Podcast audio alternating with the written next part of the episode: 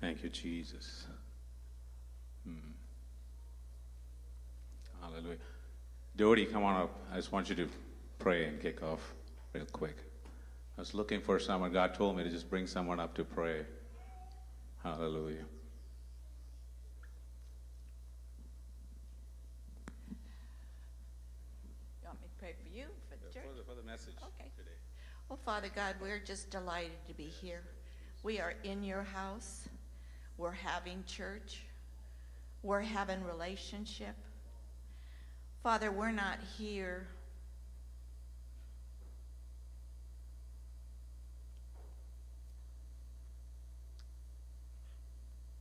just because we have to be here. We're here because we delight to be here. Because we know your love, we know your comfort, we know your encouragement, and we know that through the body. We know that through our brothers and sisters. Because of Holy Spirit, you allow them to feel and to fill the needs that we have here in City Gate.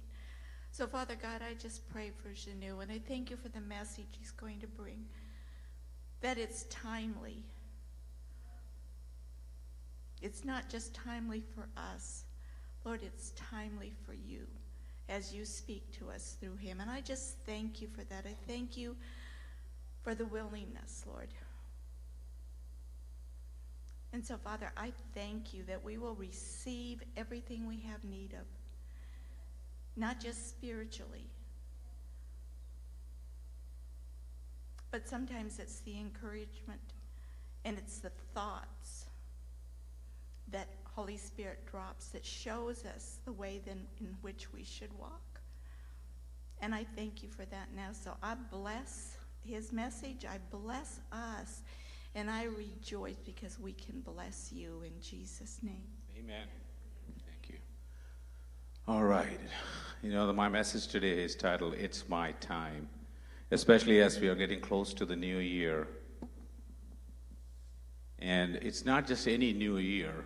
We are entering a decade called twenty twenty through twenty thirty. If you look at the timeline, you know, from two thousands, from two thousand to two thousand ten, it was the ushering of, I don't know, what do you call the prosper, prosperity era for America. If you look at it in two thousand, Amazon, Facebook, Google, a lot of those big, Microsoft, a lot of those big companies came in and changed the commerce world through online and internet. And, and from two thousand ten to two thousand twenty, which is going to happen, it's been a testing period, not only for the United States, but for the people in general. It's been a lot of trials and tests, but we've made it. All, we are almost there. And twenty twenty to twenty thirty, it's going to be an amazing time. So I'm going to get a little more into the details of it. Turn with me to Isaiah forty-six, verse nine and ten. If you have a Bible, turn with me there. Thank you, Jesus. Hallelujah. Isaiah forty-six, verse nine. And it says, "Remember the things I have done in the past, for I alone am God. I am God, and there is none like me." Hallelujah. And verse ten says, "I declare the end from the beginning, and from ancient times things not yet done, saying, my counsel shall stand, and I will accomplish all my purpose." Come on, someone say amen. Amen. Hallelujah. So God is good. He's all up in our good, and it's, you know, whatever we have is because of him. He's responsible for our good. Amen. And he says, declaring the end from the beginning. You know, I've heard the saying, you know, happiness is not a destination, it's a journey. I don't think that's the case. There's definitely a set destination that every saint has. We're not just journeying through and hallucinating through life. There is a set purpose, a set end for every one of you and I sitting here. Declaring the end from the beginning. That's why, you know, it's one thing to start the race all hunky-dory, but it's another thing to finish the race well. You can start it all and in the middle have a great run, but if you don't finish well, it's all in vain. So declaring the end from the beginning and from ancient times, saying, my counsel shall stand. God says, if I speak my words, I will bring it to pass, and if I purpose it, I will fulfill it. I'm obligated to fulfill the words that I have spoken. Hallelujah. As I said, He's going to surprise us this decade. twenty twenty, it's our time. Come on, say, it's my time. We've gone through the last decade, two thousand ten to twenty twenty. It ain't been easy. But it's been always a cycle. Since man was formed, it was always ebbs and flows. It's seasons. And the last decade was a season of forming us, preparing us, and shaping us for what is to come the next decade. Everything is getting ready to turn around. Hallelujah. Touch somebody and tell, He's going to do it. He is going to do it, because if He said it, if He purposed it, He is going to fulfill it. Hallelujah. So, as you said, as we read, in order for His counsel to stand and His purpose to be accomplished, there are three entities in play. There are three entities in play. Let's look at it. Where's that slide? There it is. Three entities in play. Number one, there is God. Number two, there is prophecy. And number three, there is man. I'm going to get to the details. There is God. Number one. Number two, there is prophecy. And number three, there is man. Man means human race. Galatians four verse four says, but when the fullness of time had come, God sent forth His Son, born of a woman, born under the law. In the fullness of time, God sent forth His Son. God did that. It was God's responsibility, and God did that. He was responsible for the sending of His Son. We were not responsible. So as you can see throughout the scriptures, God is responsible for the supply of power in order to accomplish anything. Any purpose can only be accomplished through His unlimited supply of power. But then what is the second word I said? So three entities, God, and then who's number two? Prophecy. But even God, in order to release His power, someone has to declare a word of prophecy. Matthew twelve, Matthew one verse twenty-two says, all this took place to fulfill what the Lord had spoken through the prophet. Everyone say prophet. What does the prophet say? The virgin will conceive and give birth to a son, and they will call him Emmanuel. Yes, God was responsible for the sending of His Son, but it had to be activated through the word of prophecy. Our job is to declare it, is to speak it. You don't have to figure out how it will happen. Your responsibility is to speak it. As the Lord shows you, you have to release the word of prophecy. What He's saying is, if you say it, I'll do it. That's why the words of prophecy is so powerful. It can change the course of a person's life. And that's exactly where the devil tries to fight prophecy as well. Many churches don't operate in the gifts of the Spirit because the enemy knows it's one thing to have a concept of something, but it's another thing to bring it to fruition. Even God had planned that His Son should come forth and become a sacrifice for the whole mankind. But then who had to declare this? A prophet, through the inspiration of the Holy Spirit, had to declare it. Thank you, Jesus. So God, the prophetic word, and number three, man. What is man? Man's responsibility. That's what I mean here. Colossians one twenty-nine, Apostle Paul says, to this end I labor, striving with all His energy working powerfully within me. So God has intended it or purposed it. The prophet has spoken it.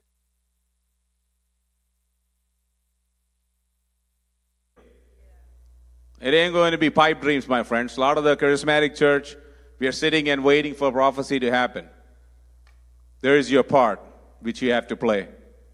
Apostle Paul said, I labor to this, what? End. He ain't pipe dreaming. He ain't going through a journey saying happiness is a journey, not a destination. That's not the case. He says, I have a specific goal in mind. To this end.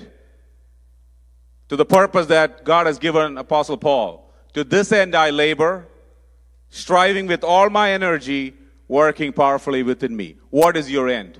What is your purpose? You need to know that clearly. Say Matt Koss, his purpose, his end might be something in the worship arena. And so to that end, to the unique calling God has put upon him, he labors. I'm just taking an example. I'm not saying that's his purpose. Every one of us, what is our purpose?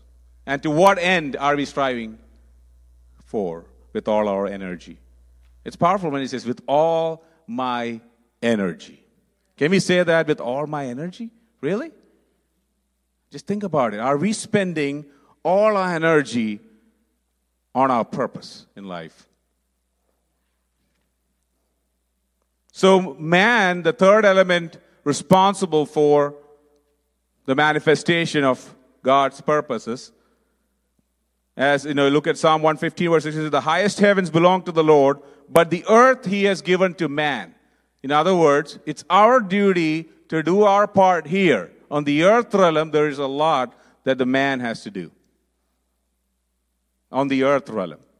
In order to bring the prophetic words and purposes to be accomplished, there is our part that we have to do.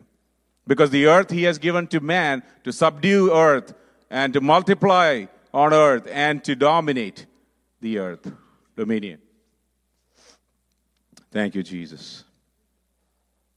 To this end, I labor. Thank you, Lord. So God requires the cooperation of man. And I don't know who, if Apostle Clay said this, you are in control of your destiny. Don't say God is in control. God has already purposed it. Now you are in control. What are you going to do about it? Thank you, Jesus. So my main message today is about, it is my time.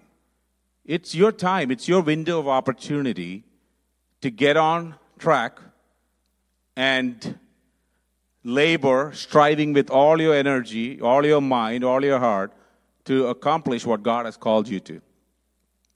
If you are distracted, you're going to get derailed.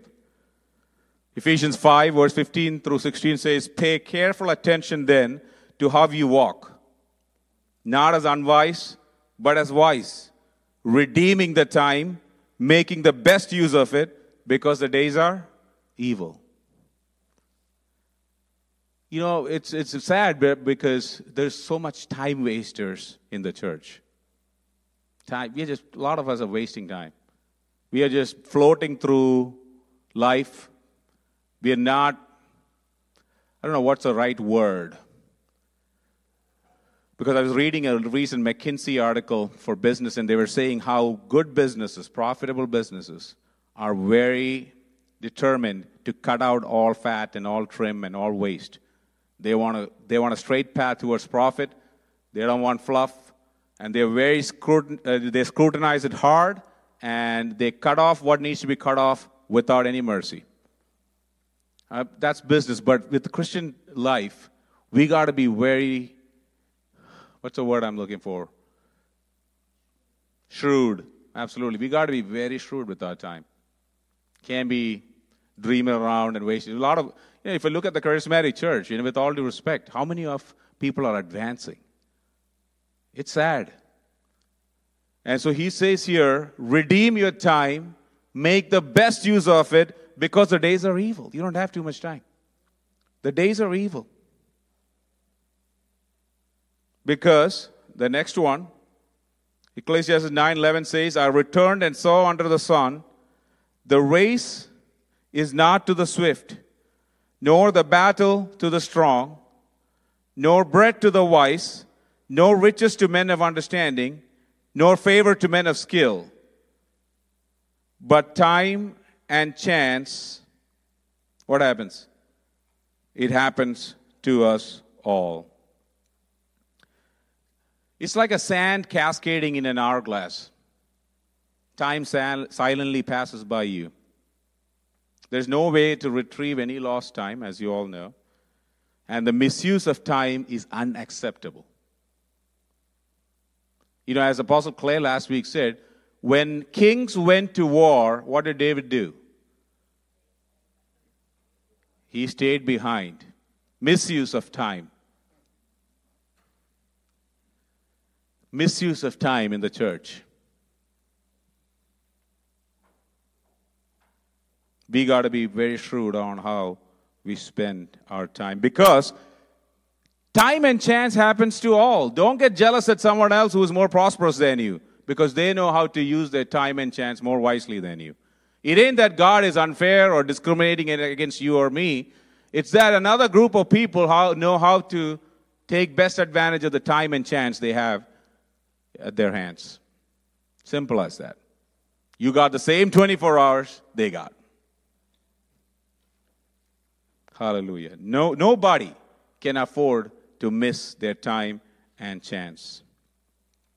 Because see, if you can't get your blessing at the scheduled window of opportunity, you'll have to wait for the next window. It's not, it's not like it's just happening every day.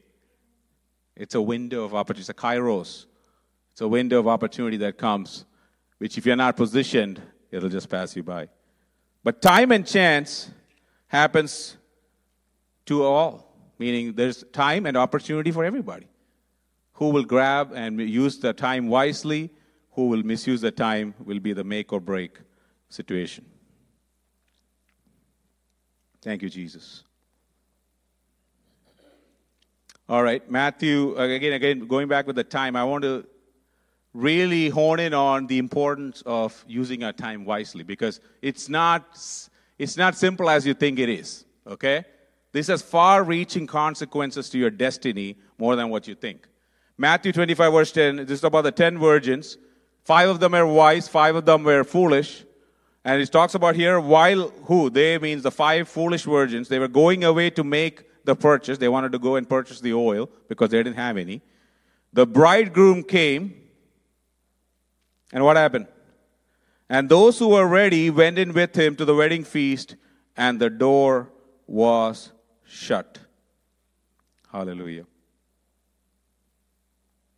They missed, these five virgins missed a window of opportunity because they were not prepared or they were not ready. Just look at that verse. As I mentioned, people end up where they are, not because they didn't have an uh, equal opportunity, the, but because they didn't make best use of their time. So in this way, if you look at the five virgins, they missed a season. And we've had these opportunities in life come and go, meaning there have been times when God asked us to leave something. We didn't leave when we should have. We didn't stay when we should have left. So we've lost our place. This window of opportunity comes and goes, guys. If you're not prepared or are you ready, it will leave you. And what I've noticed also about God's timetable is God has already scheduled the events of your life. It's not like it's random, arbitrary stuff. It's the same words I just told you. You have to be ready, to be prepared. Uh, let me look at that verse. Yeah, now, Psalm ninety, verse twelve. It says, teach us to number our days so that we may apply our heart to wisdom. Hmm. Teach us to number our days. Okay, it has two meanings to this. As the first meaning is, hey, Lord, teach me or remind me how long will I, I'm going to live. You know, just the brevity of our life, how short the life is. That's one implication. But there is a deeper revelation here. When God says, teach me to, or God tells us to pray, teach us to number our days, also it means teach us to understand the schedule of events that are going to happen in our life. Not every day is the same day. There are days of turning points. If you knew it, you would have positioned it better.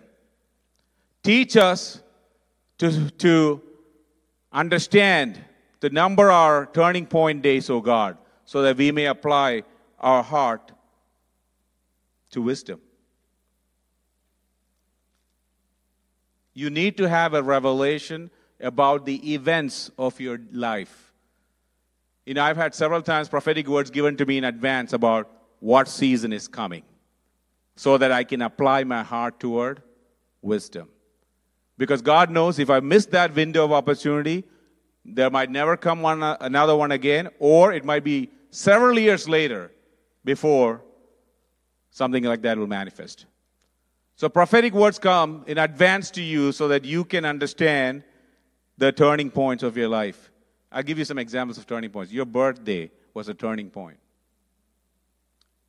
Your marriage was a turning point. Your first job was a turning point. So imagine, you know, when you're supposed to send a, job, a resume or when you're supposed to apply for a job, you sat at home. What happens? That turning point is missed. Or when you were supposed to marry and you missed that window, it didn't happen. What, what happens? You suffer some losses. So turning points can either be positive or negative. As I said, the birth of your child is a turning point. But your days are filled, or your, your life is filled with events of turning points. And God says, teach me to understand the events. The num- to number my days also means to understand the events of my life, so that I may value my days here, so that I can apply my heart to wisdom. N E I event is a is is a turning point event. You know that? When I first came to the N E I event five years ago, I think, around that time frame, I had to make a decision, I remember, on a Friday. I said, I'm going to take some time off from work. When you recognize your turning point, you'll have to do some sacrifices too. Because that turning point is going to position you to launch you into another trajectory. But if you do not recognize it, it's just your life is going to slip past, slip past you. I remember the Breaking Barriers Conference. That's what Apostle Clay titled it almost five years ago, Breaking. That was my first time I came to the City Gate. And I took my time off because the Lord told me to do it. And uh, I remember, you know, my whole life turned around since that event.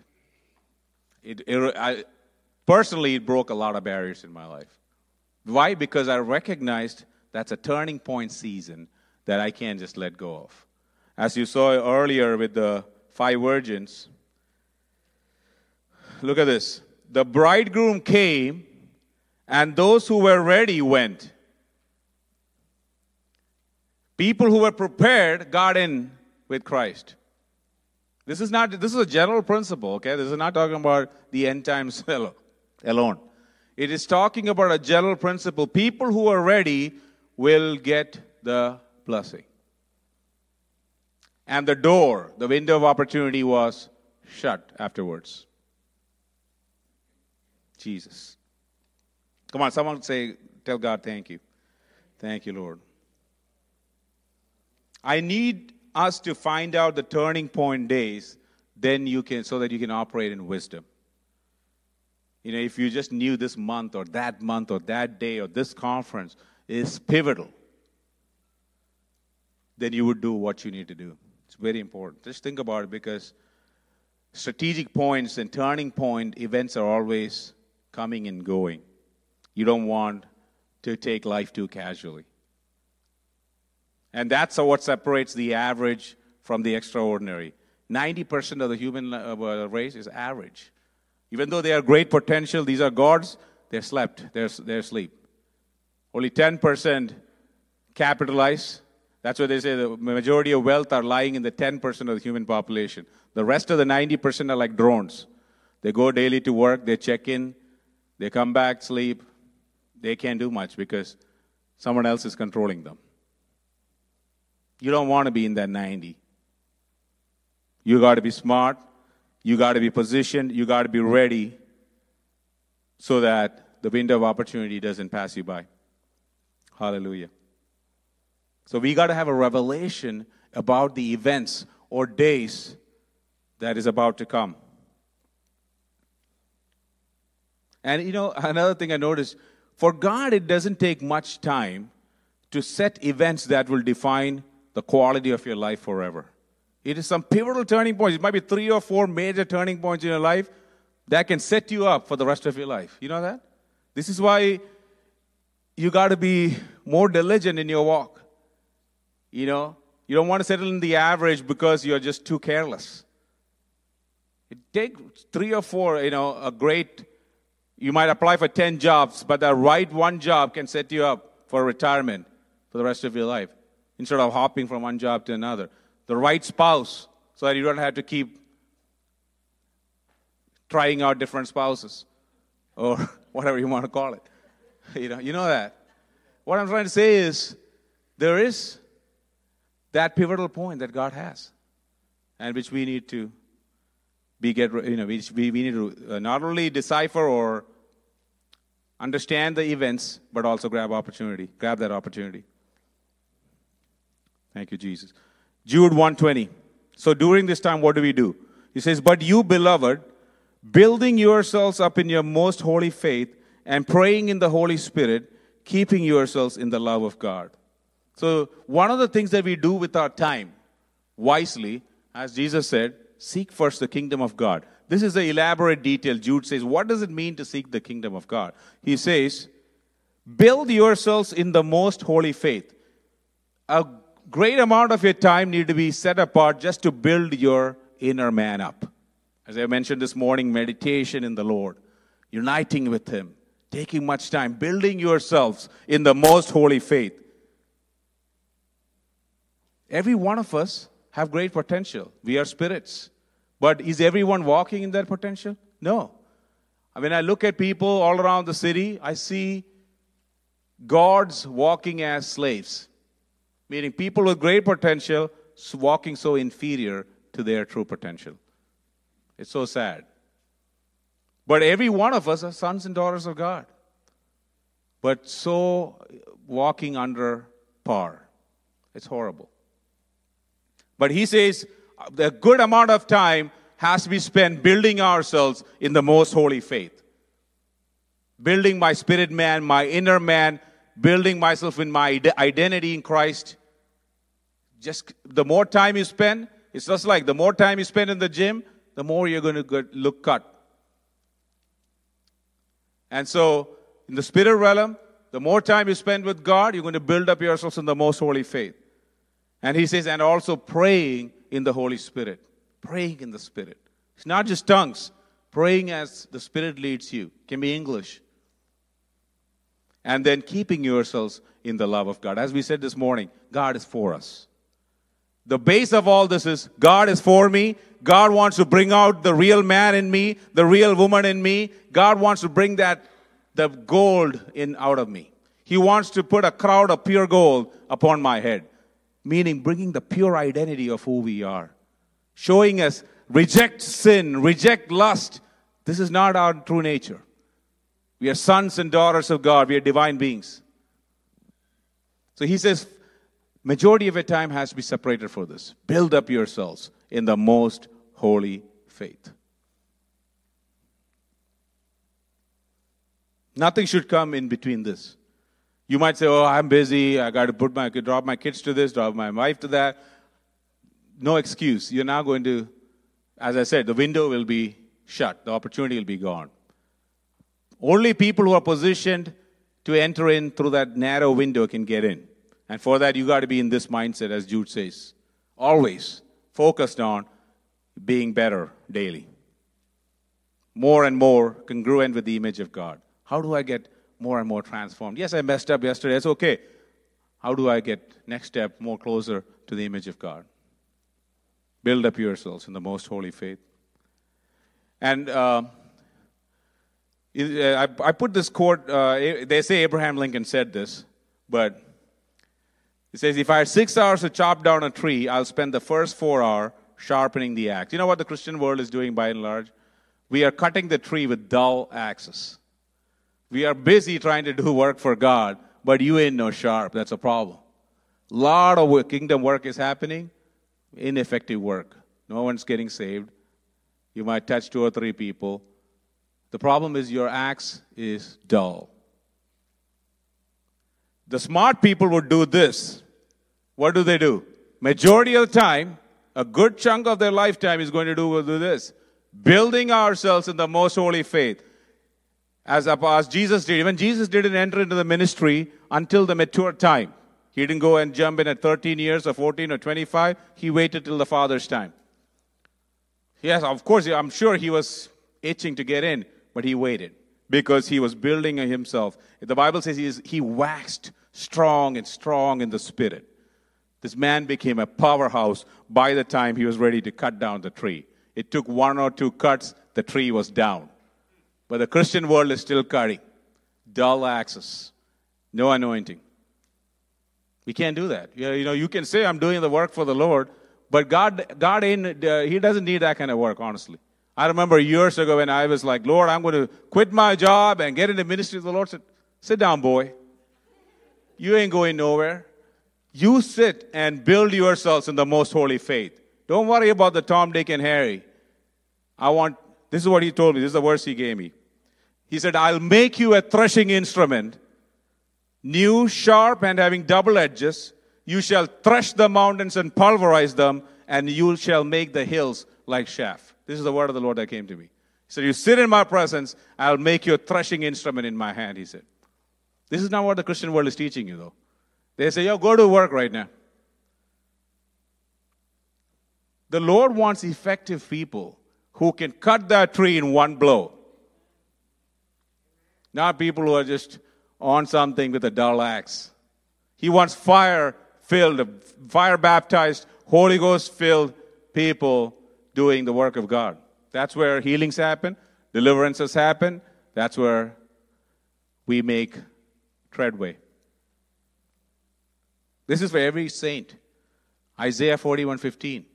He wants to make you a threshing sledge, sharp, so that any obstacle that come before you, you shall pulverize them. Jesus. Strong but good.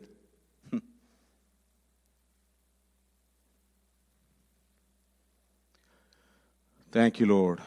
You know, one of the things about time management, while building yourselves up in the most holy faith, is pay attention to who you're hanging out with. Meaning, don't hate anybody, good friends. Love all, but you got to be very, very careful about who you spend time with. You got to spend time with people who are able to influence your life, who got to, who's going to sharpen you, who got to, who's going to bring you to the next level.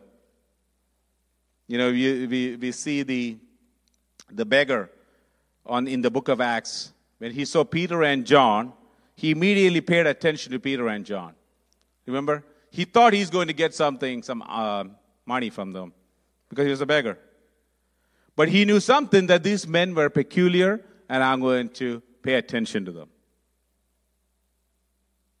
And what, what, what did you see? Peter said, Peter, I don't know if Peter or John said, he said, silver and gold have I none, but in the name of the Lord, I command you to stand up. And did he say walk? Either way, he said stand up. And immediately the person got healed. What, I, what I'm saying is, Peter and John had the resources to change man's condition. So we have to really be meticulous about who can change my, whether it's my natural condition or my spiritual condition. And those are the people you need to hang out with.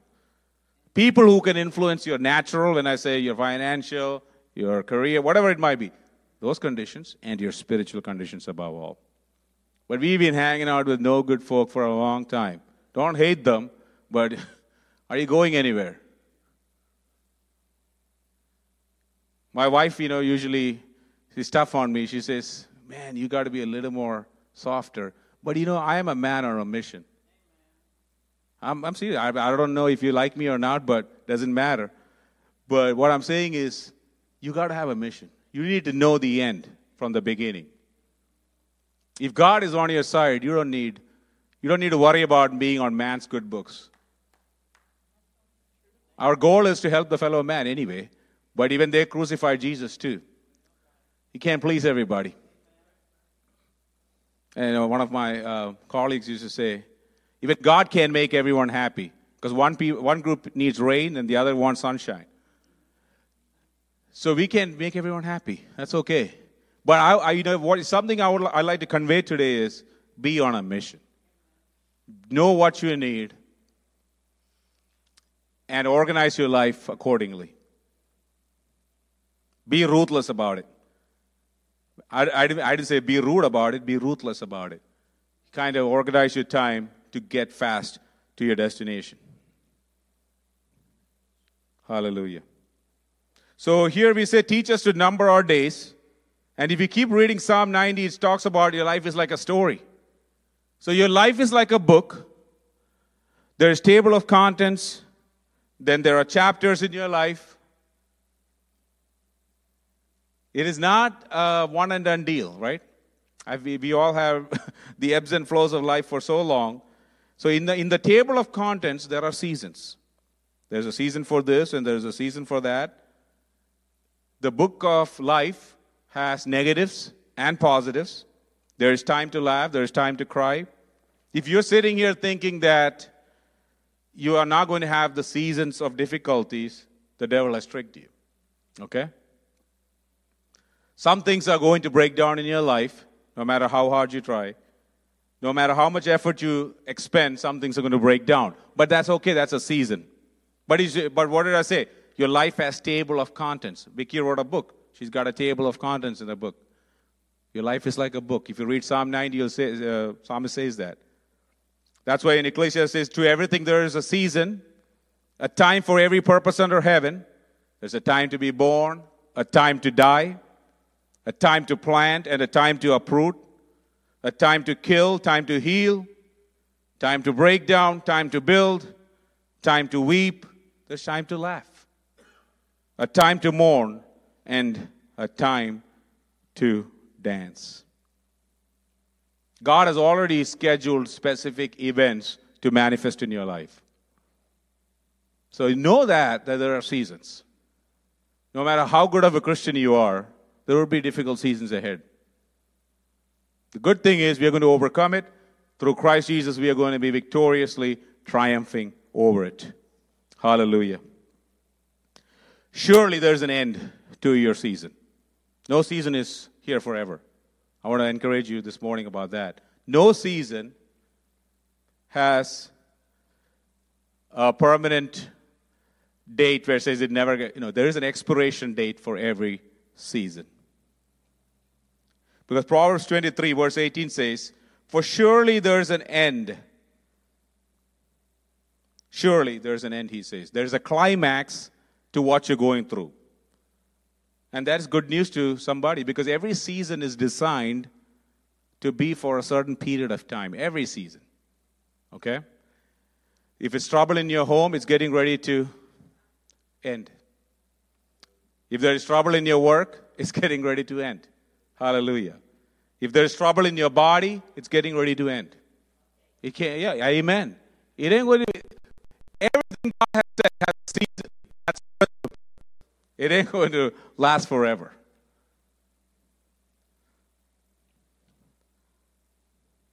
Where is that verse? Yeah, there it is. Every, that's just like seed time harvest. This is a principle. There's an expiration date for your problem. Come on, touch two people and say, this too shall pass. Because I don't want you to sleep.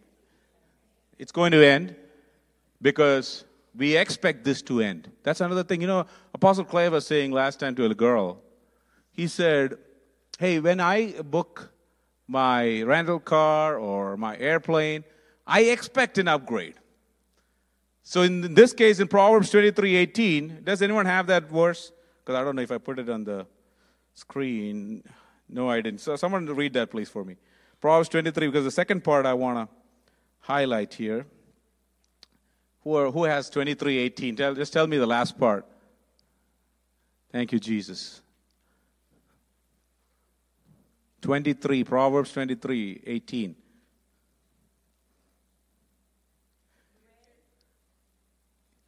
Yeah.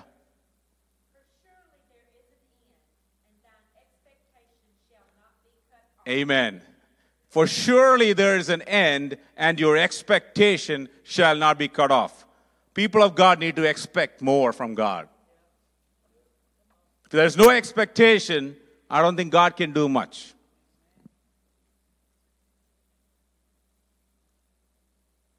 Surely there is an end, and your expectation shall not be cut off. I know when my wife was going through earlier this year some Uh, tough trials, I knew surely there's an end to this. And my expectation, my trust in God shall not be cut off. Banked on is strong. And He didn't let me down. Thank you, Jesus. It may look like it ain't never going to happen. Honestly, you know, when my wife was going through the thirty-day treatment, I was like, man, is this going to end? But it's going to happen because my expectation will not be cut off. And it did happen. You have, we have to have strong expectation, strong demand. We got to have that strong pull that we need to pull heaven with.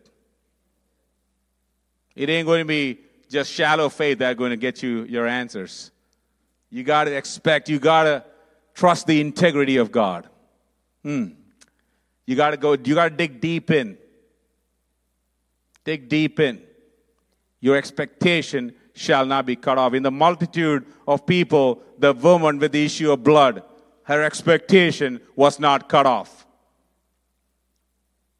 Thousands of people are touching Jesus, but this woman tapped onto the virtue, the power of God, and healed her instantly. Her expectation was not cut off. Thank you, Lord. Hmm. So teach us, O Lord, to number our days, to understand our days, understand the events that is coming up, so that we may apply our heart to wisdom, that we may live and use our time wisely.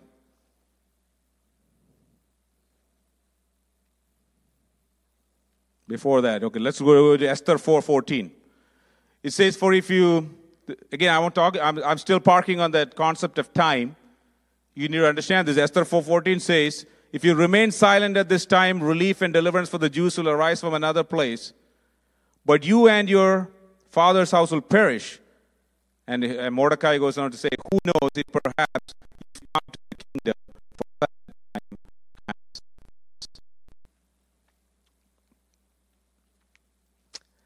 We cannot afford to miss our time. Mordecai warned Esther and said, you have come to the kingdom for such a time as this. And if you miss your opportunity, God is going to raise someone else up in your place. Jesus.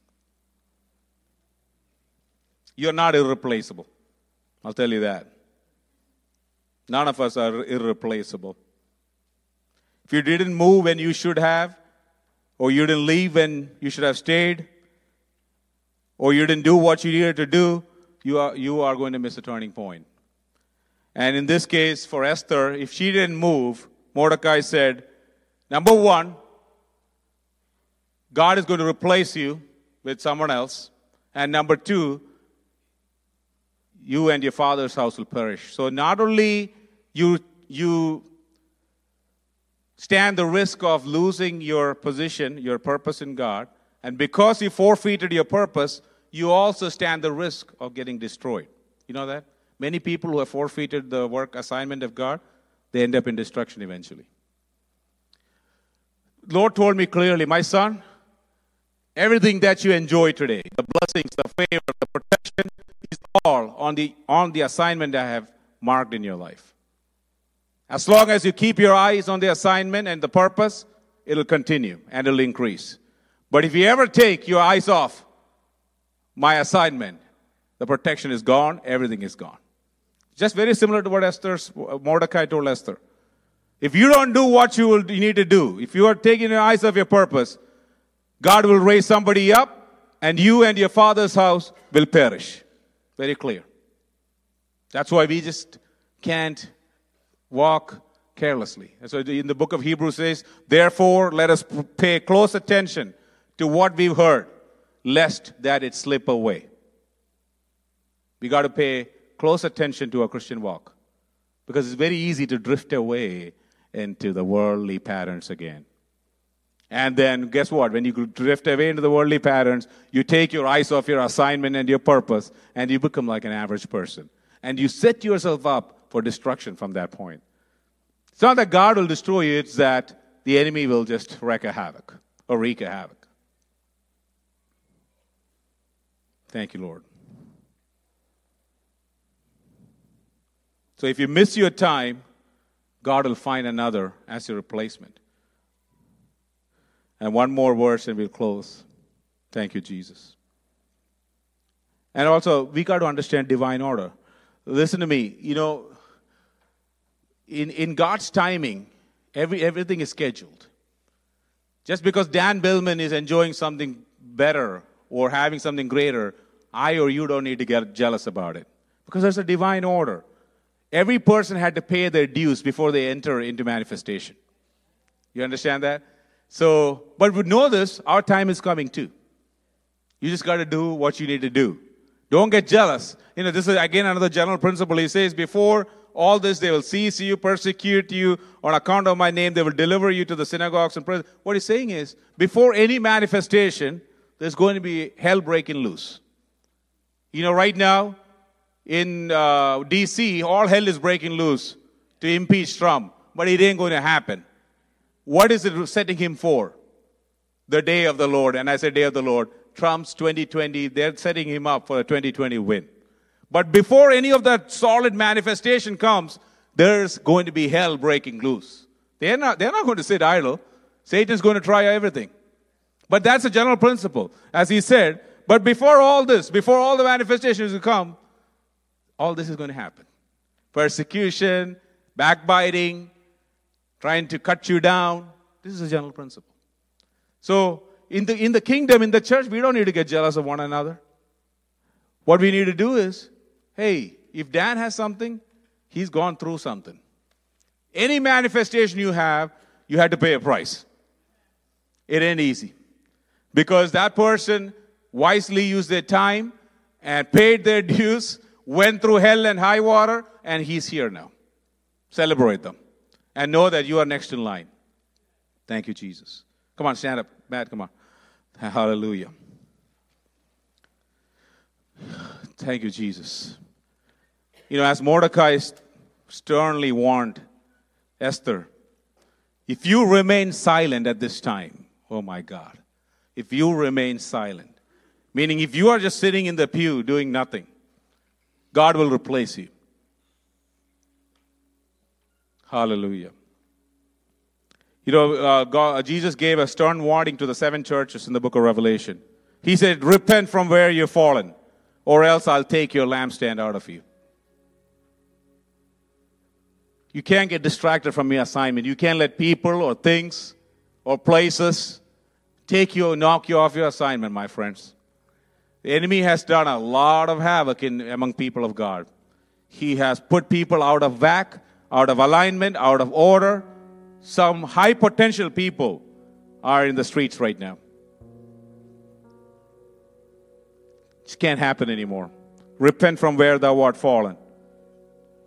And say, God, I'm not going to remain silent. I'm going to be active in my purpose. I'm going to build up myself in the most holy faith. I don't care what he or she is doing. I'm going to seclude myself. I'm going to take years to sharpen my axe, so that I can be used as a threshing instrument to pulverize mountains, the Bible says. Be wise about the window of opportunity, the kairos mom- moments that comes. Don't, don't miss out. It is not every day available. You got to be ruthless about your destiny. Don't let anybody distract you. Don't let anybody sugarcoat you, fool you. Hallelujah. Thank you, Jesus. Come on, just lift up your holy hands to heavens. Surrender fresh. Thank you, Lord Jesus. Thank you, Jesus. Mm. Hallelujah. Jesus. Just soak in His presence. Come on, just speak in tongues. Pray in the Holy Spirit. English or Chinese or Arabic, doesn't matter. Stir up the fire in you. Jesus. Hallelujah. Thank you, Lord. Come on, sister. Thank you, Lord. Come on, just stir it up. Just pray as the Lord leads you.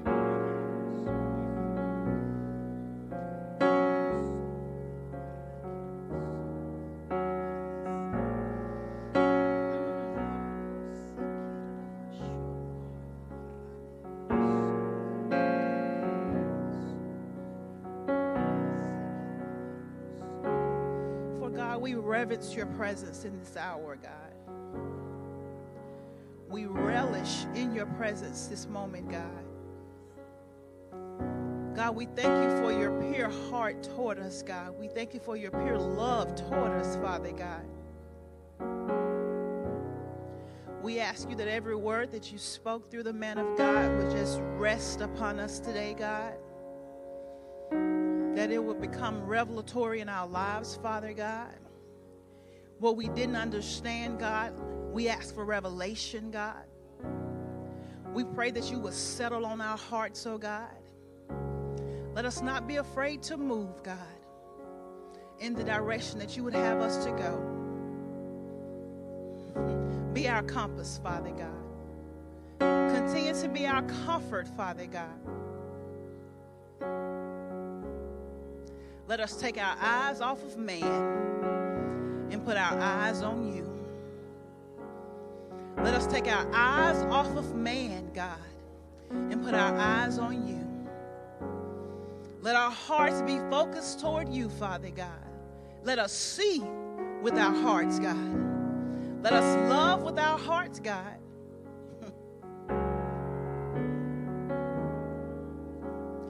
For the Lord is in his holy temple. Let all the earth keep silent. Not by my might, nor by my power, but by the Spirit of the Lord. You reign, Father. You reign fresh, God. Teach us, God, to respect your presence. Teach us, Father, to love and live in your presence. For you are our dwelling place. And we stand before you to honor you, to reverence you. And we call you Daddy. Love on us, God. We say, settle here. Settle here. Not the building, God, but the, t- ah, but the temple. Settle here, Father, in Jesus' name. Yes, Lord. Thank you, Jesus.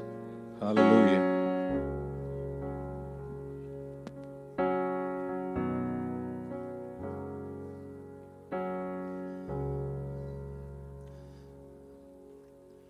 Yes, Father, we come into agreement with righteousness, agreement with your word, agreement with truth. Let it be shed abroad in our hearts. Not a mental game, not something we just prepare in our mind and walk away and forget, but that it be transferred into our spirit, man, and that we begin to walk in accordance with truth. Positioning ourselves, knowing where we're at in our lives, knowing what you have for us and what you want for us, and then what we're to do with it. Order our steps.